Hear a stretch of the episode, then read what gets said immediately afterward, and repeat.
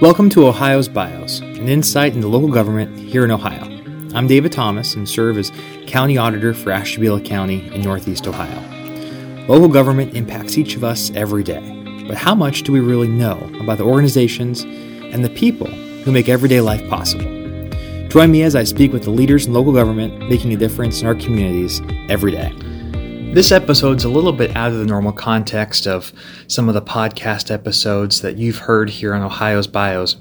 But since coming back from really an incredible trip, I've talked to so many people that I thought it would be of interest to any of our listeners here on the podcast uh, to learn a little bit about my trip down to the U.S. southern border, right along the Mexican uh, line on the Rio Grande um, down in Texas, that I was just able to be on recently and some of the experiences that I saw, the lessons learned, and uh, really that firsthand knowledge of the crisis that's happening down there along the, the U.S. Mexican border.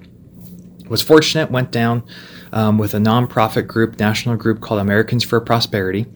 Uh, they're a national organization that focuses really on economic freedom policy and on educating uh, citizens on economic issues. Um, and they took a group of about 10 people from Ohio 10 from Michigan and Illinois and Pennsylvania, uh, down to the U.S. southern border in McAllen, Texas. A really neat place, but very essentially southeast tip of Texas, right down there. And we spent uh, three days, flew in on Monday, came back on Wednesday, one whole day traveling and sightseeing along the border.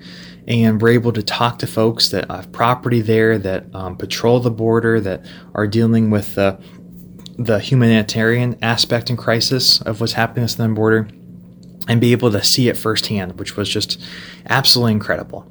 Um, learned a lot on the trip, learned uh, some of the different policy initiatives that need to happen, some of the issues and the crises that have been occurring, and just some of those numbers as well. Um, and you know, was able to touch the Rio Grande River and able to uh, you know touch the actual border wall also, which just uh, really unique experience. Uh, highly recommend if you're able to. So our, our day uh, began on Tuesday, actually driving around and seeing some of the legal border crossings, some of the bridges that essentially carry folks from Mexico into the U.S. And you know, learn that the time frame for waiting uh, on those bridges is quite a long time, couple hours typically, and just the huge economic impact of all the different um, goods and materials, uh, food and people that cross there every day. You know, billions of dollars of, of economic impact um, that legally cross every day, but just the, the backups and the, the time lag of the process to actually go from one country to the other quite long. After that, then we went and actually were able to see, get out, and uh, walk down to the Rio Grande River itself. Uh, we actually passed um, a wall that was built. Uh, we saw several different variations of walls and physical barriers under different presidents. So um, you know, it's it's interesting. The Texas border traditionally has a lot of private property and has a lot of um, just natural barriers that prevent uh, you know walls or any man-made physical barriers. And that's versus the Arizona and the California side, where it's very flat, and usually it's the federal government that owns all that property. So in Texas, you know, for example, where we went and got out, um, the wall may actually be a couple hundred yards into the U.S., and there's actually then part of the U.S.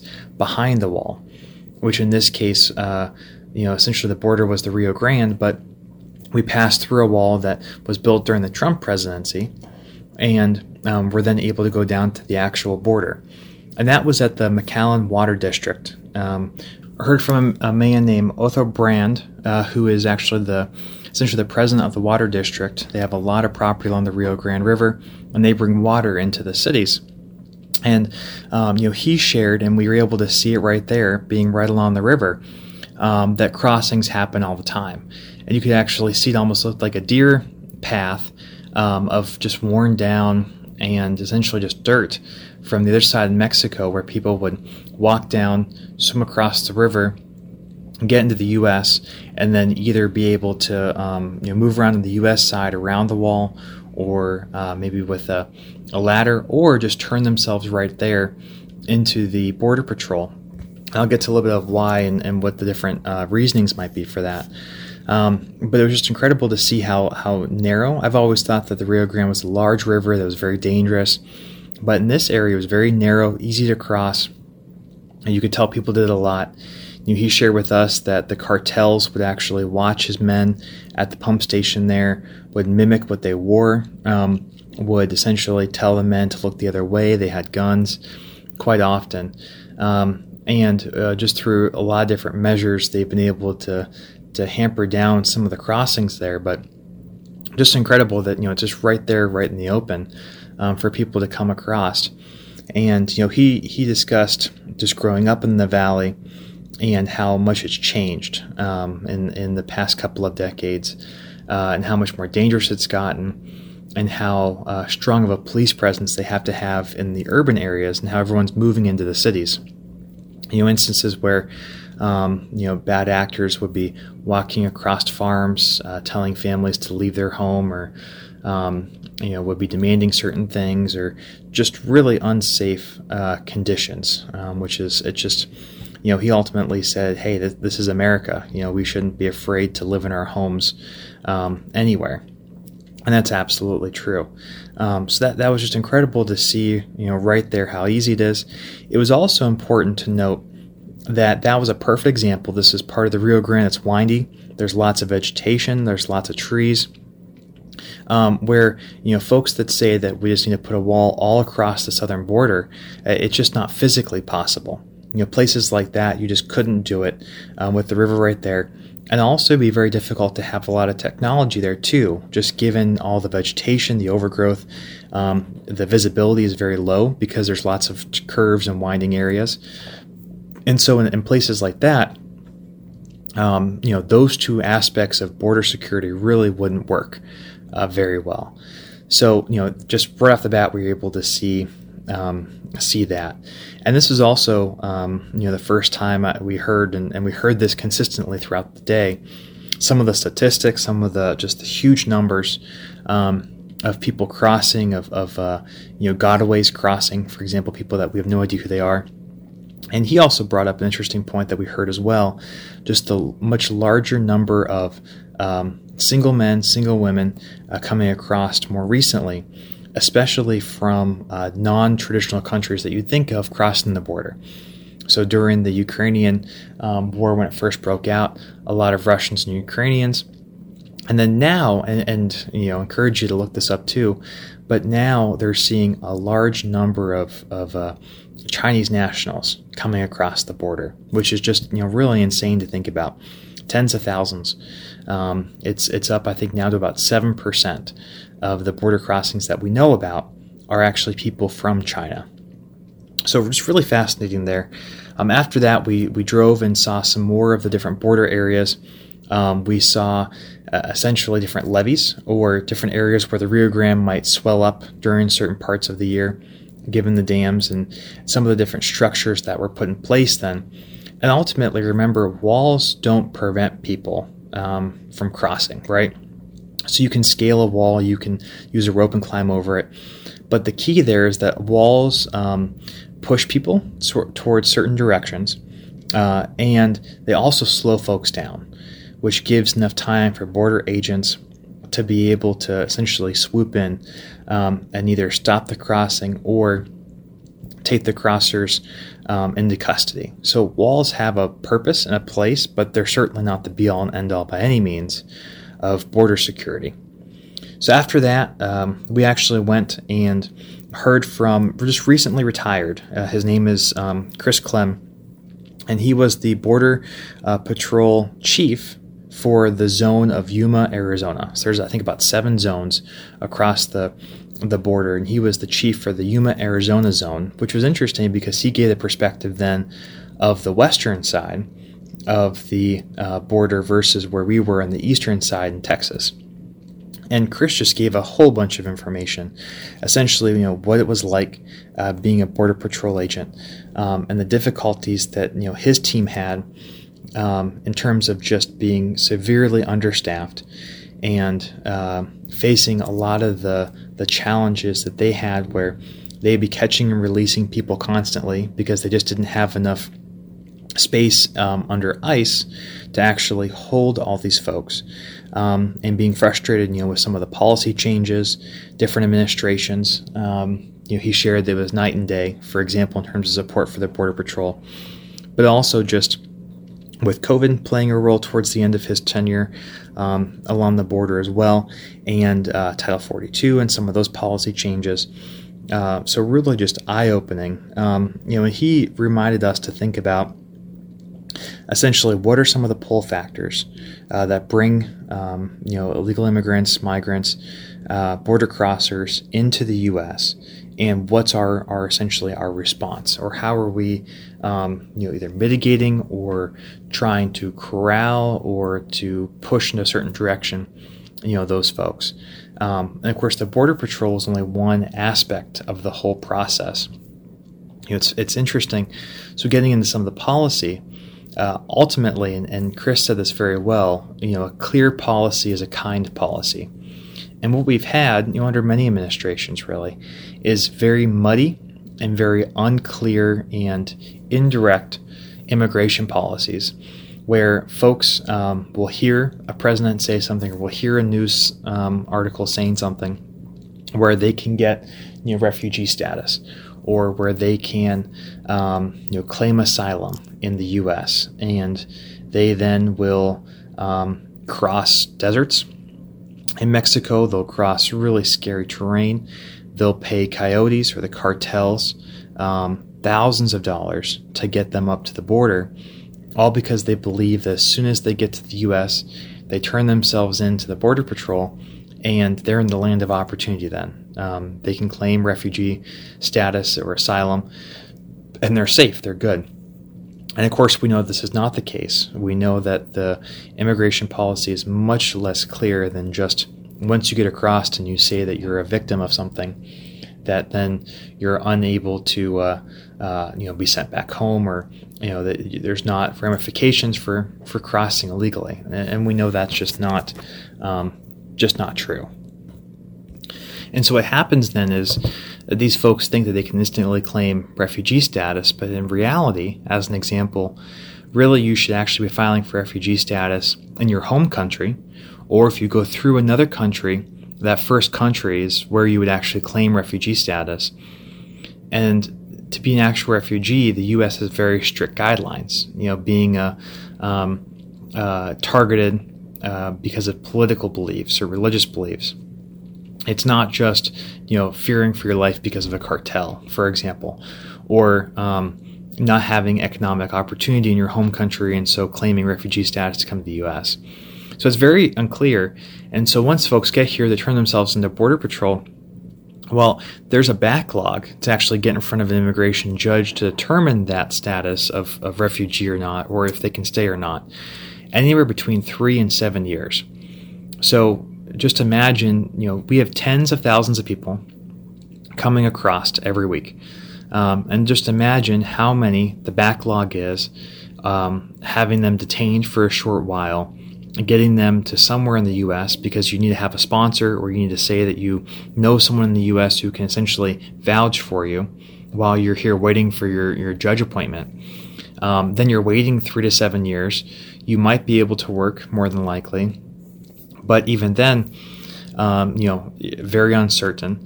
And then more than likely, too, you maybe you're going to start a family or you get married. Seven years is a long time. Maybe you have kids, and now you're going before a judge seven years later. You've got a family here. It, it just is a very messy, um, unclear process. And so, you know, it makes total sense why we're getting so many folks who are trying to cross and aren't even necessarily trying to avoid Border Patrol, but are actually just trying to claim asylum or refugee status here in the U.S. Um, you know, just as a an example, one of the things that Chris had shared the week before that we were there, 24,000 people were arrested by the Border Patrol the week before. 5,000 of them were sent back to their home country, wherever that might be. 6,000 of them were sent to ICE. Um, uh, essentially, they may have claimed refugee status or they were sent for temporary holding to ICE. And so, what happened to the others, though?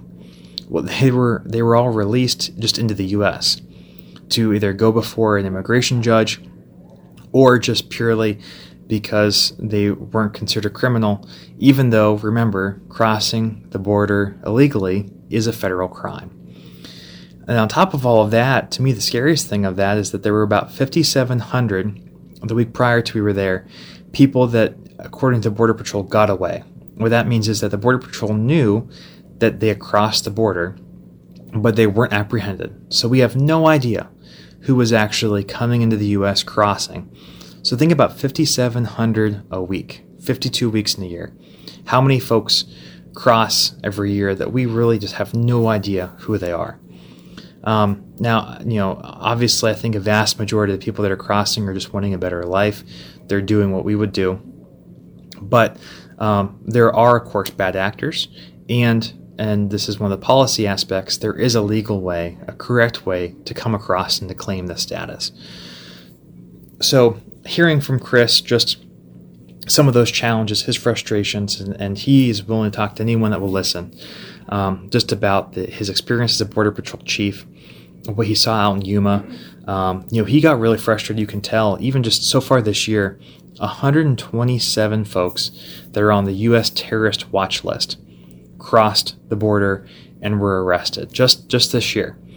And so, if you think about the proportions of the people that got away versus that were arrested that I just mentioned, and if 127 were arrested on the terrorist watch list, how many more were not arrested, not found, but crossed who were on the terrorist watch list? It's really kind of scary when you think about it. Um, and, and, I think one of the important things when we talk about border security, you know, up, up, here in Ohio, us, you know, folks joke, well, hey, we do have a border, but it's with Canada.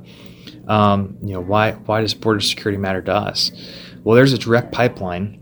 All of our opioid deaths, all of the increase in drug crime, for example, because of where we are here in Ashtabula County, as a, good point, we're a you know a great highway area for transporting things.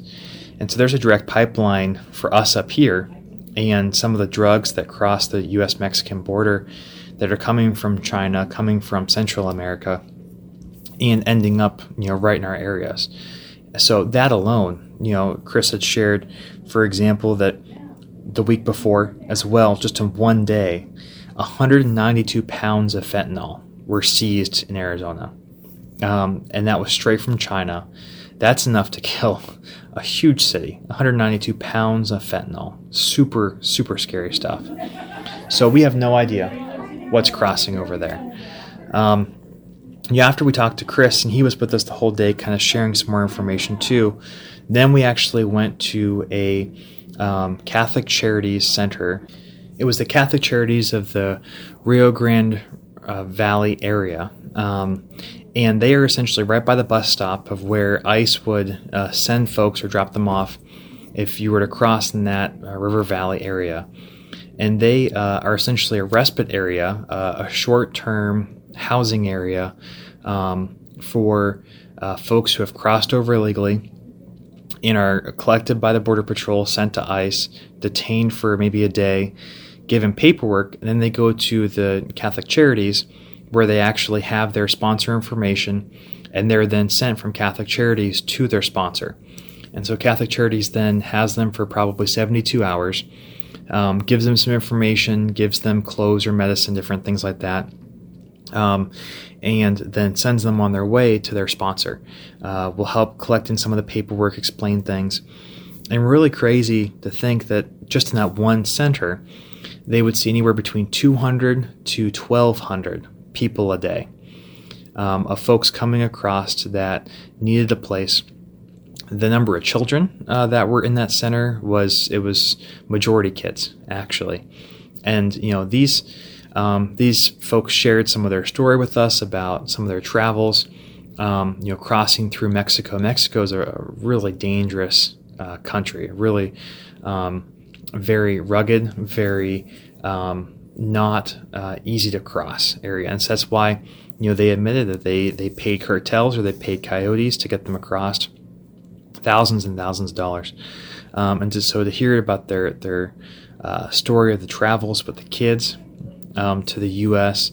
Uh, and like I said, back to the confusion over policy, um, you know, all of that very likely for nothing in terms of correct uh, entry in. Um, just really kind of sad in, in that sense.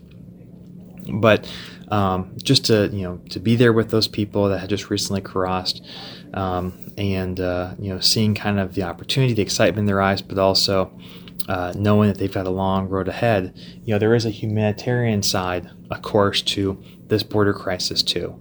Um, so that was really enlightening to, to see the, the Catholic Charities of the Rio Grande Valley area um, and to be able to speak to some of the folks that are right there. Uh, they were doing a Catholic Mass while we were in the center, um, which was kind of cool to see as well.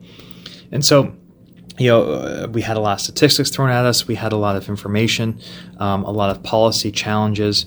We knew that there were huge problems at the border. And so, you know, what are some of the solutions then to actually be able to fix some of this crisis?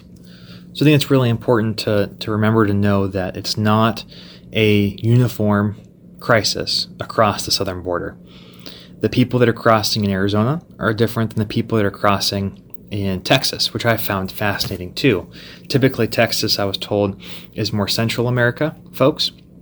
It's more of a straight shot, um, versus Arizona are more um, Mexican Americans um, or uh, are more um, you know folks on the maybe the western part of Mexico. So that aspect is different, but also the terrain is very different too, um, and uh, some of the responses then will be unique also. So you know, in terms of policies, uh, more physical barriers are absolutely necessary in in certain areas. So, like I said earlier, a wall, you know, across the entire um, U.S. border is not going to fix it. It's not possible. One, there's private property across the border. There's um, sanctuaries across the border. Uh, there's terrain that you just can't put a wall or just doesn't make sense to. But in certain areas, it makes a lot of sense to try and divert people, to try and slow them down, um, and deter them from going through that certain area. So, absolutely, more physical barriers where it makes sense is is necessary. And then more technology uh, is needed too. But technology, just like the wall, is not a be all and end all either. You know, while we were right by the Rio Grande River, in a different part, we were actually able to see a blimp that is just tied up um, into technology blimp, a surveillance blimp. And that blimp actually had a whole bunch of cameras, and it can see movement, it could see um, you know changes in the area could see people underneath. Um, it could see for quite a while because it was a flat area with not that much vegetation. Um, and that is one example of uh, technology. There's you know virtual fences. There's um, trigger areas where technology can be used more efficiently. But technology can't go out and apprehend or actually capture um, illegal border crossers. And so, in addition to more physical barriers, more technology, um, there needs to be a lot more staffing you know, we heard that the entire Border Patrol agency has less officers than the city of New York City, which, considering how many miles the border is on both sides and how big of an organization the Border Patrol is, um, obviously more agents in the Border Patrol are needed. But probably what most of the public doesn't realize, uh, talked earlier about that delay in the immigration judge process um, and how much of a, a, shortage there are of immigration judges and people that actually process these people. And so then you've got more issues on the back end. Uh, where folks can then just kind of more melt into society then without coming before a judge or just really not meaning much because it's seven years later. So having more of the immigration judges, more of the processing folks to actually enforce the current rules on the books absolutely needed um, for a long term solution. And then also, you know, kind of that fourth prong, I guess, would be more of the clear policies for immigration itself. Having unclear policies encourages people to come when they really shouldn't. Um, and it muddies the waters in terms of, uh, you know, when people get here, when they're staying here for a while. Um, when people don't want to necessarily live here, but they just want to work. We need, um, you know, migrant workers to come into the U.S. Even here in Ohio, we have many migrant workers who work some of our farms or our nurseries, for example, over the summers. and we rely on those, and they rely on that labor, and they want to do it legally. But having a muddy process for even for um, those types of visas, for example, is, is very challenging. And so, having more of those clear immigration policies, uh, I think, would be a big piece of it too, to help with that push and pull factor of when people actually want to cross over the border. And so, those four together you know, really, I think, help to address the border security aspect. Um, but there's so much more in play with border security. You've got immigration policy, you've got refugee policy, you've got the aspect, you know, I mentioned 5,700 gotaways the week before we were there. You compound that over the years, and how many people are here in the U.S. Um, that don't have papers or don't have status, and what do you, you know, what do we do with them? Um, there's probably more than I think estimates of over 10 million. Um, you know, physically impossible to actually deport 10 million people. And so you've got realities of, of what to do in those cases. But I think parceling out the different aspects of this crisis and you know our focus and our time was spent largely on the actual border security itself um, seeing some of the, the impacts that would make a difference on the border to help with border security um, being fiscally responsible with some of those impacts too, and knowing that you know the border isn't all okay. It's not it's not a good situation. It's not a safe situation, and it's it's a really important thing that impacts everyone, not just the people who are right along the border as well. Um, so it, it was just a really exciting opportunity. I, I enjoyed it tremendously. I encourage you to look up um, on my uh, my website um, to see some pictures of what we saw, uh, to actually be able to touch the border wall, learn about the different types of um, you know uh, policy uh, changes that could be made to improve the situation there at the border. Um, was was really really a, a cool experience.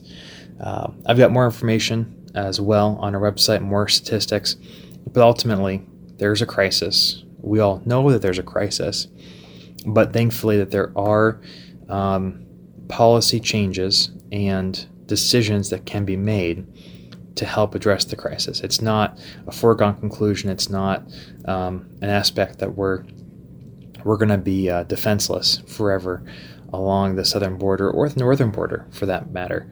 Um, but we need to be able to secure the border and then look into some of the other aspects of the immigration process that need to be addressed. You know, Chris said it really well that uh, tall fences and wide gates are how our um, immigration policy should be focused. So, more legal immigration, easier process for legal immigration, and more of a deterrent against illegal immigration is just the way to go.